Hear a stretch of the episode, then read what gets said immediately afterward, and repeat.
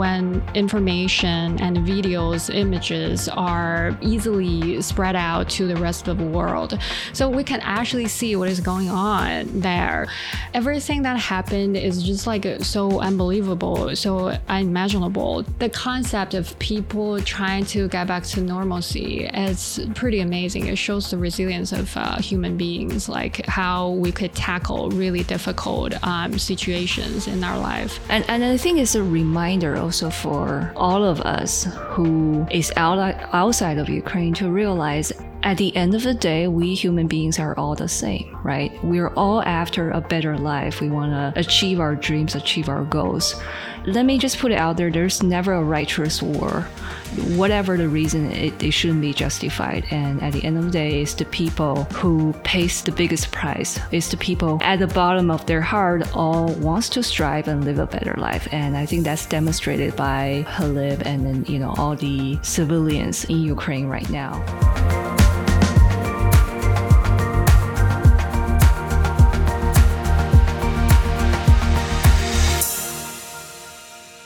And my mom was worried like you're lifting so heavy. 90 kilos squat that's that's not that's not okay. That's and not okay. Uh, at that time she had her own trainer uh, in, in the gym and she called him talk to my son. Tell him to not do such heavy squats or so. And that's when he told me okay come to my gym. I will see what your proper form is so that you don't damage yourself or hurt yourself. And that's when we had our like first training session and he saw, oh, you're damn strong. Let's do more. Defeat the purpose for moms. Like, I, what did I tell you? yeah, he asked basically, wouldn't you like to compete in a powerlifting?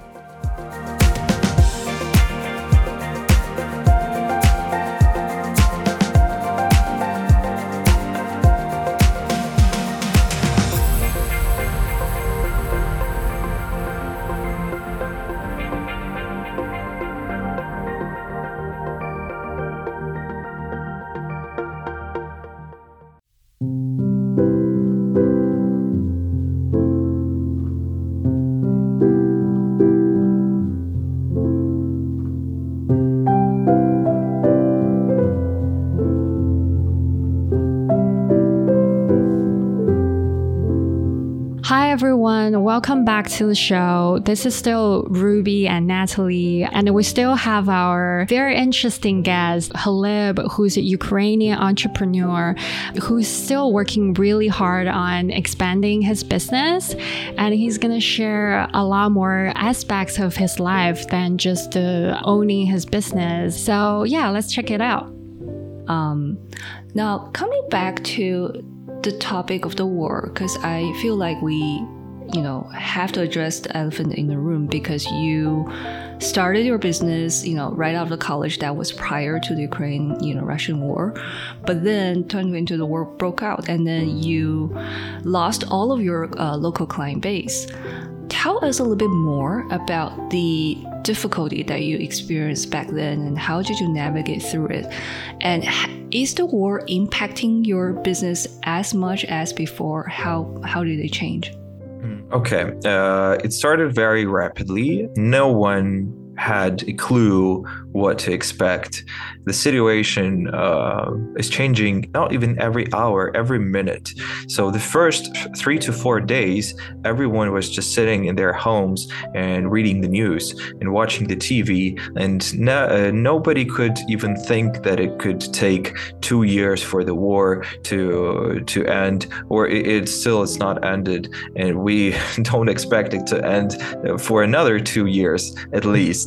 We didn't know what to do. The last war like this at this scale was World War II, no one knew what to do, uh, including my father. And he's still uh, a military officer. Uh, he's captain in Ukrainian army. Uh, so we just paid our people as before. Uh, of course, nobody worked. Our projects were stopped. The most important thing is to keep everyone safe. The staying calm is the most difficult thing uh, when the war occurred. Everything is happening so rapidly. So here are tanks in, in Kiev already the southern part uh, of Ukraine, where the biggest nuclear station is, was occupied almost instantly, like uh, in the first week. It was very scary, but we managed to survive. When the week has passed, you start to think how you can help. Since we had uh, a full design team work in video production, we started helping in uh, content developing. Like we created supporting content, video edited the footages of real war happening in Kiev, and, and we wanted to show that what's happening is not okay. So we fought uh, on our on our front line. Uh, we, if we have a salary, that's great because we can donate even more to our army. Unfortunately, it wasn't funded well enough, uh, the governmental army, I mean. So, all those things like the uh, weapons, the armory, and stuff like that, that were funded by real people who just donated those money to our forces. And that's huge, huge part of Ukrainian uh, like spirit. I doubt that Russian parts do the same thing for their own soldiers. And that's the thing that separates us from them and that will help us winning this war. So that's the first thing. Like you just hide at home, you buy some food, then a week pass by, you want to help somehow, and then uh, a month pass by, you are starting to get used to it and you now find to find a way to be useful again to work again to uh, support your team members to uh, spend money. That's very important. You may not notice this in when there is no war but uh, having the money and spending it it's like oh, oh, like going to the mall and do some shopping or going to the cinemas. It may look like it's disruptive when the war is out there. How can you go shopping when there is war? But actually that's very good good thing for uh, general economics. When you're spending money, it's somebody else's salary, meaning yeah. that they can spend this money too. Keeping the economy going, like you said, is other people's salary, other people's everyday living, and it's the tax income for the government. Yes, that was the point where we started going abroad and doing our first outreach, doing our email campaigns or LinkedIn campaigns uh, to find new clients and like doing the new website and do the brand as promotion.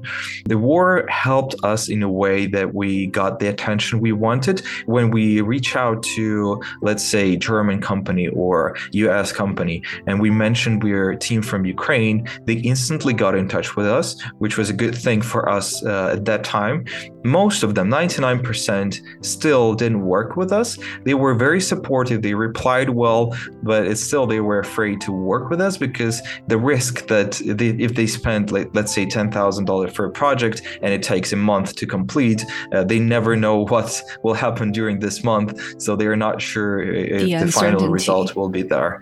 Yeah. Yes, yes. So we got some uh, good attention, but it didn't convert into final results at the end or as much as we wanted.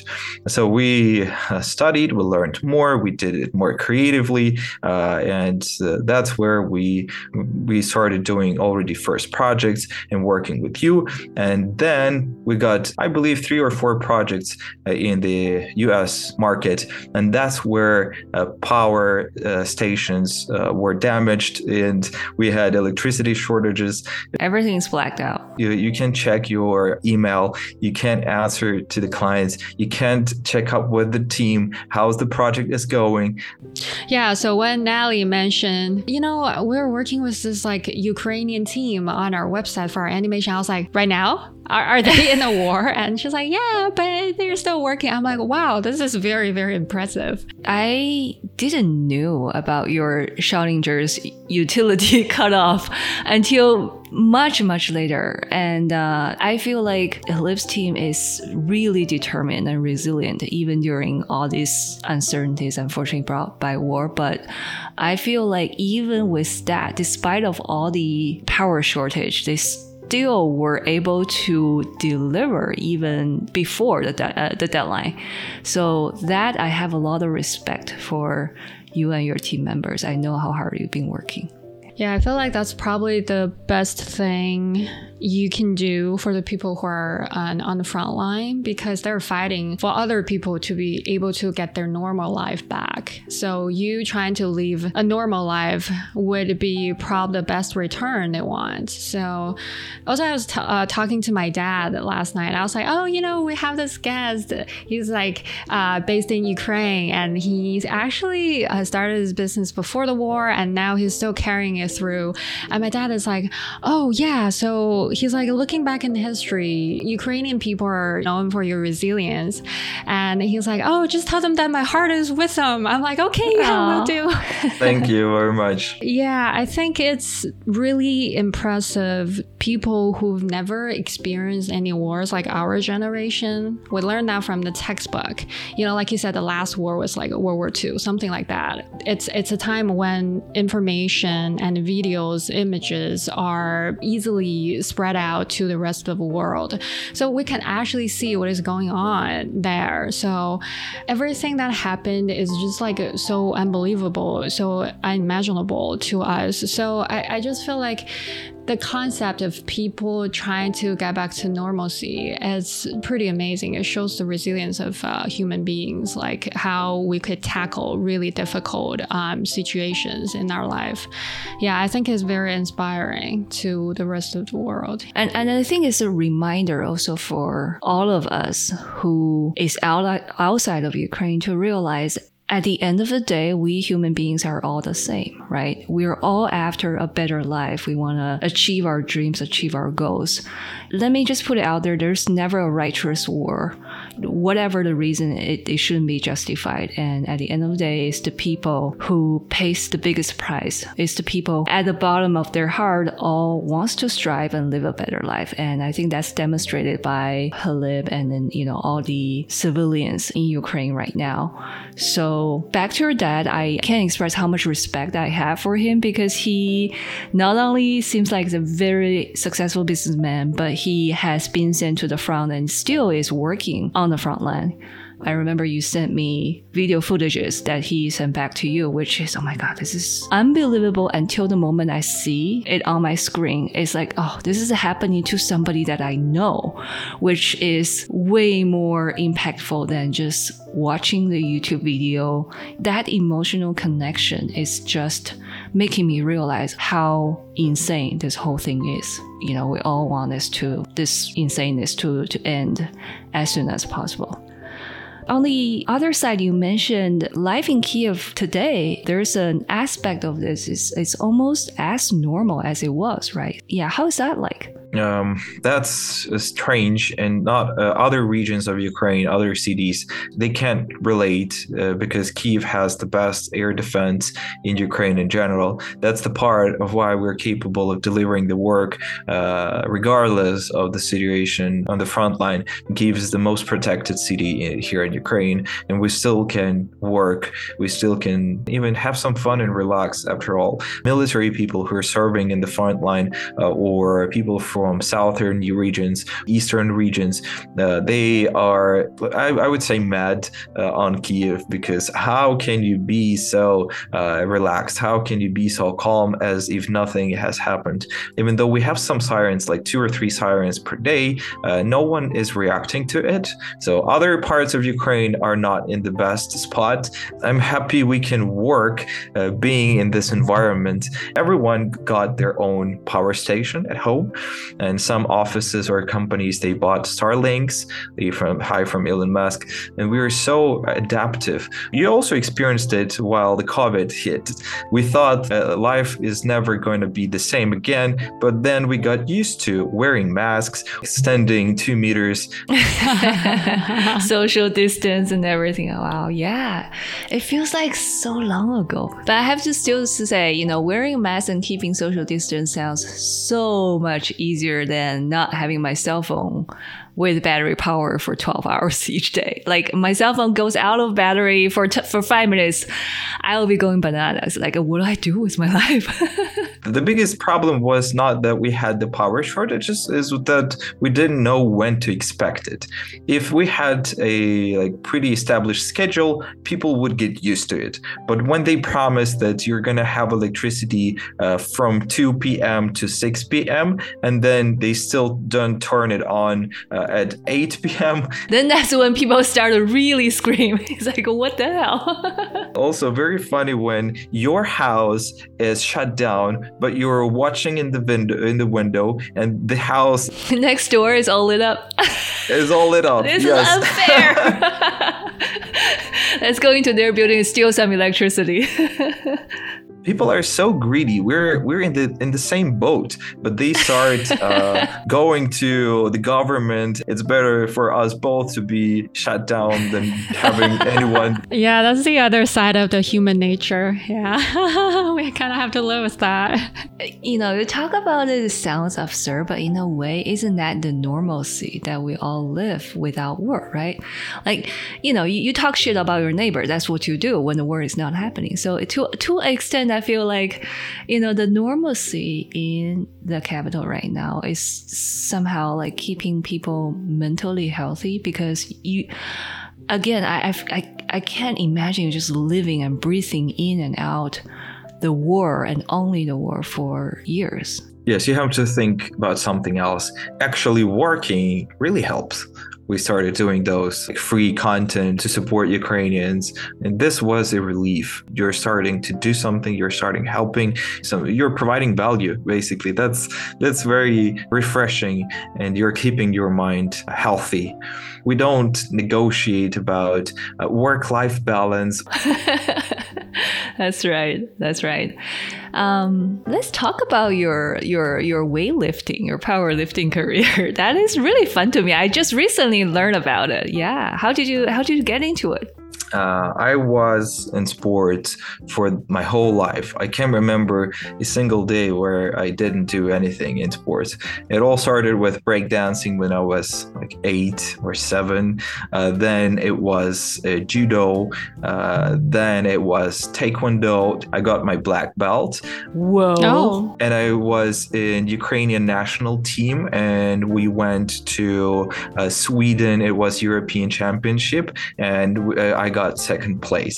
Oh, so yeah, so this is not your only uh, your first attempt in like competing sports. It wasn't the first time, of course, uh, but then it was in my high school. I realized if I want to continue with Taekwondo, I should uh, be uh, like the trainer. I should have my own team. I should go uh, not in international economics university, but in sports or something like that.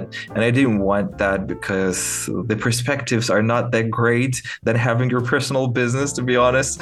so uh, I. And the training is just too hard. Let's yes, be frank. Yes. Yeah. And that's when I got to gym because uh, my girlfriend at that time she told me you're so skinny. Uh, I did a lot of taekwondo. It means you're burning calories so oh, much. No. Wait, I didn't realize. Yes, taekwondo and weightlifting they require so like really distinct body types. Yeah. yeah. Different body build. So you must gain so much muscle during the training. Uh, Taekwondo gave me muscle uh, mind connection. It's when you control your muscles, you feel them well, and then you, they can grow much faster than if you just go to the gym for your first time. But I wasn't big. Uh, I was very athletic, very light. Uh, we are burning calories so much, so it's a lot of car- cardio. And that's when I wanted to to go to gym. I put on 20 kilos in six months or something. Oh wow! I was bigger than I expected I would be, and my mom was worried. Like you're lifting so heavy, 90 kilos squat. That's that's not that's not okay. That's and not okay. Uh, at that time, she had her own trainer uh, in in the gym, and she called him, talk to my son, tell him to not do such heavy squats or so. And that's when he told me, okay, come to my gym. I will see what your proper form is so that you don't damage yourself or hurt yourself and that's when we had our like first training session and he saw oh you're damn strong let's do more defeat the purpose for mom. It's like, I, what did I tell you? Uh, yeah, he asked basically, wouldn't you like to compete in a powerlifting? In powerlifting, exercises are mostly relying on the power of your legs, and I had pretty big legs, so he told me, let's compete and I was 17 and I said, sure. And that's how I got into powerlifting. And it's been eight years. I'm 25 right now. I want to finish it right now because it went too far. yes. By the way, what too far meaning that he's in what world champion title games two times in what one month, right? Oh, wow. That's pretty taxing on your body, I would imagine, right? Yes, yes. I had competitions once every six months. It means you compete and then you take two months off. It's basically when you go to the gym, but you don't push yourself to the limits. And then you have three to four months of like real hard preparation uh, for the next competition. But this time I wanted to win my title. We have some sort of degrees. Uh, it's like in chess, you have international master, you have master of chess, you have grandmaster uh, so there, there are titles which you can earn regardless of your competitions. Is how well you play, basically.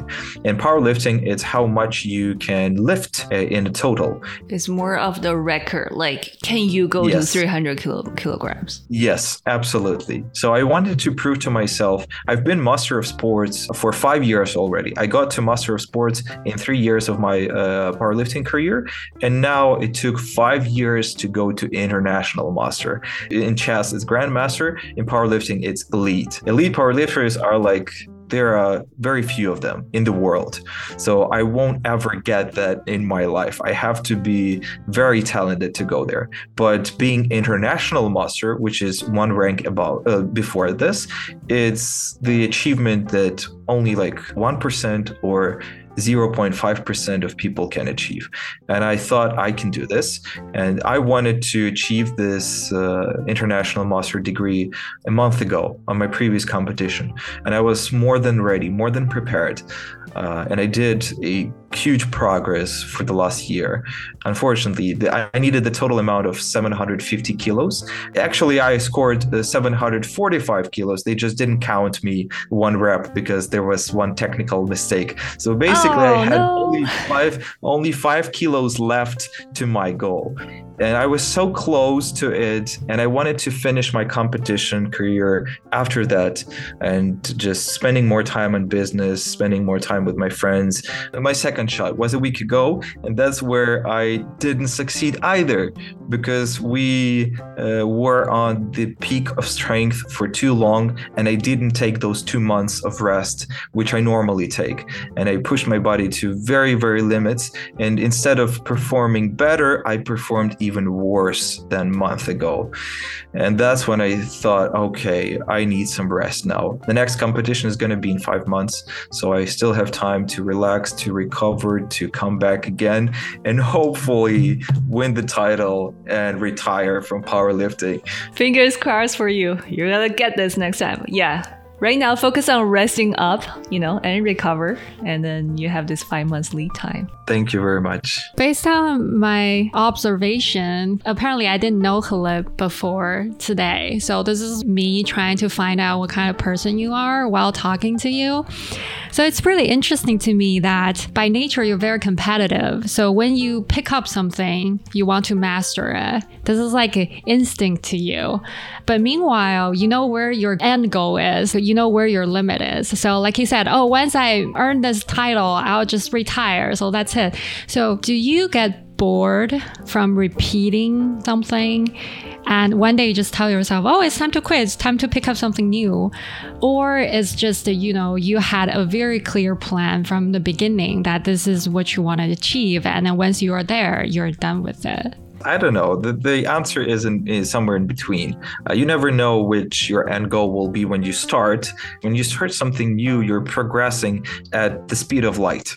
But the more you're doing this, the less progress you make. And then you can start seeing your actual limits. Okay, I can get international master degree, but in order to get an elite powerlifting level, I will have to spend another 10 years, and I don't want that. And this is where I have to end this path and uh, switch to something else. Uh, in business, I believe I'm at the very start of my career, even though I've been working for uh, five years. Uh, I don't see those like end goals right now. So, yeah, I think a takeaway here is it's a sign of being mature when you know your limit and know when to stop. When we get more mature, we, we tend to do that. You nailed it. I can't stop before I achieve that. Uh, everyone tells me, like, you've already achieved so much in powerlifting. It's okay to just be the master of sports. But me knowing I'm only five kilos short, there's no way you're turning away from that. no way, no way. Yes, no way. What's the next step plan for Astromotion? Other than you eventually want to sell it, but before that, what do you want to do? Uh, we are now in the repositioning phase. Uh, I'm working with two marketing manager. One is uh, in my team. He joined us very recently, and the second one is consultant. So we're working together on repackaging, repositioning, creating the final end solution, and making it bigger than just video production company. Let's say if you invest 10k with us, and you will, we're expecting to bring you $30,000 or $40,000 back in a certain time period period. And here's how we're going to achieve that. And in case if you're not successful, we're going to do either a full or like a 50% refund. And here's how we measure success and do that, all that. It becomes a reasonable deal for you. But in our case, most of our clients are startups or companies who raised and they don't have a clue what to do with those videos. So we have to do all this work for them. And we have to help them with this marketing support, with the strategy support, with the implementation of the video, uh, and do many many other things in order to make them successful and provide a guarantee focused on getting results, not just getting a nice looking video. It's going to be the next step for Astromotion. You can't sell a, a video production company. Every other company out there does the same thing. There are thousands of them, but you can sell when you have an end solution, when you have a strategy or expertise in a certain niche, and that's what you can scale well, and that's what you can eventually sell. In a short term, you have a team for value creation. Yes. That, that sounds really great because I, I think again, linking back to what you talk about in the beginning is that a video is just a video, right? But then the end the game is that your customer wants to use this video to impress their customer and influence the target audience they want to influence. So how do you get there? There's you know uh, several additional steps you have to take. So either you can help your client to achieve the end game, or you know they have to find their own way to get there. So I feel like that's definitely value added that they want to use. Yes, that's our next stage for Astromotion. And we also did well in terms of uh, improving our video quality uh, at all. Recently, we hired two very talented creative producers uh, who are even more experienced than I am in video production. When the client comes in, uh, I know that I can send this client to my creative producer and she will deliver the video even much better than I would make it and manage my team to do it. So I'm so relaxed that I don't have to be involved in all design processes right now, and I can focus more on marketing, on sales, on positioning, on funneling, on partnerships, and so on. This is what like a CEO has to do. Uh, I'm so happy about it, and I'm happy that the company is growing. I got less uh, of the pie, but the pie is bigger. I'm sharing revenue with people uh, I want to work with, and we're doing extremely wonderful work. And to me, working with people who are more experienced than me uh, is uh, more important than money, after all. I, I, don't care about money if I work with the best people. They're all interested in making the same product, the same service together even better. That's so exciting, actually. Prior to having Astromotion, where we only had like a standard video production company in Ukraine, nobody were interested in us. But now, when we're growing, when we're evolving, evolving, where we're doing something that no other company out there does, where we want to deliver outstanding value to the client, that's where the greatest talent can be attached to it. That's when the best marketing managers can be involved and they're like, wow, you're doing great thing. Let me help you. I'm interested. Even as a side project, they're ready to consult me and they want to be part of it. And I'm so happy about it because it's not only about me, it's about something bigger. You differentiate yourself and um, make your brand known, and eventually you establish an ecosystem where everybody wants to be part of it because it's successful for people inside and out. Yes, let's hope it will be as I imagined. But as my powerlifting competition showed me, not everything goes as planned. As all the greatest stories and movies goes, right? The plot always have a some sort of, you know, curving ball for you before the happy ending. You gotta bear that. That's what makes the story great. Yes, yes. So, Hlib, as a, a, successful entrepreneur at a very young age, I believe you made your mistakes along the road, but learned from them and recovered from them. So, what would be your suggestions, like recommendations for people who want to start their own businesses? Any experience that you want to share just so people get more prepared? That's very individual story for each one of those. Uh, I am right now actually uh, supporting uh, my friends to start their own business. It's easy to learn when you want to learn. And if you really want to do something, you will find the people which can guide you, which can help you. So the first thing I can recommend find the first mentor or the first person that has already done this before. I did this mistake. I always tried to figure out everything myself, uh, and it took me so long to understand the basic things that uh, an experienced person would tell me uh, in the first place. So I would suggest you finding a person in your niche. Let's say you're a graphic designer and you want to turn it from a side gig or from a freelance into a graphic design company. Maybe connect connect on LinkedIn or in Instagram uh, to a person who already has a graphic design agency and they already doing well and ask for honest advice people are totally okay. They're even excited when somebody asks them for help because they feel like their knowledge is valuable and they can be helpful. So it's actually very okay to ask for help and you will get this help. So the first thing I would recommend is just finding the person who already made it. Uh, of course, you can never make it. You're in the process always, but uh, who at least who are a couple of stages above you, you you can ask their help and they will gladly answer your questions and save you so much time in doing this I, I can totally resonate. That was very good advice. I feel like it's not only for entrepreneurship, it's also like general advice in life, right? Although you can say every individual is different, but I feel like, you know, the biggest issues in life, you can always rely on somebody have tread a little bit deeper and further than yourself. So it's always a good advice to listen to people who have already done this before and it's actually very easy to get in touch with them. That's what was my point. Just reach out. Exactly. Exactly. Yeah, just reach out. Yeah, there's nothing to lose, right? Absolutely. It's so funny that during this entire time when we were talking about Hlib's business and his personal life, there was just one saying that was in my mind. I think it goes like life swings like a pendulum backward and forward between pain and boredom. I just feel like these are two very extreme states of life, but this is basically the truth about life. You are basically wandering between these two states and everything in between is your daily life. I think that's true for you as an entrepreneur and also we as just mere human beings. Thank you very much, Ruby. Well, Hlib, thank you so much for joining us today. We are really inspired by listening to your entrepreneurship story, your journey, and also your determination and resilience, even in the face of adversity. We look forward to welcome you back probably in five to six months after you have won your title. So fingers crossed. Yes.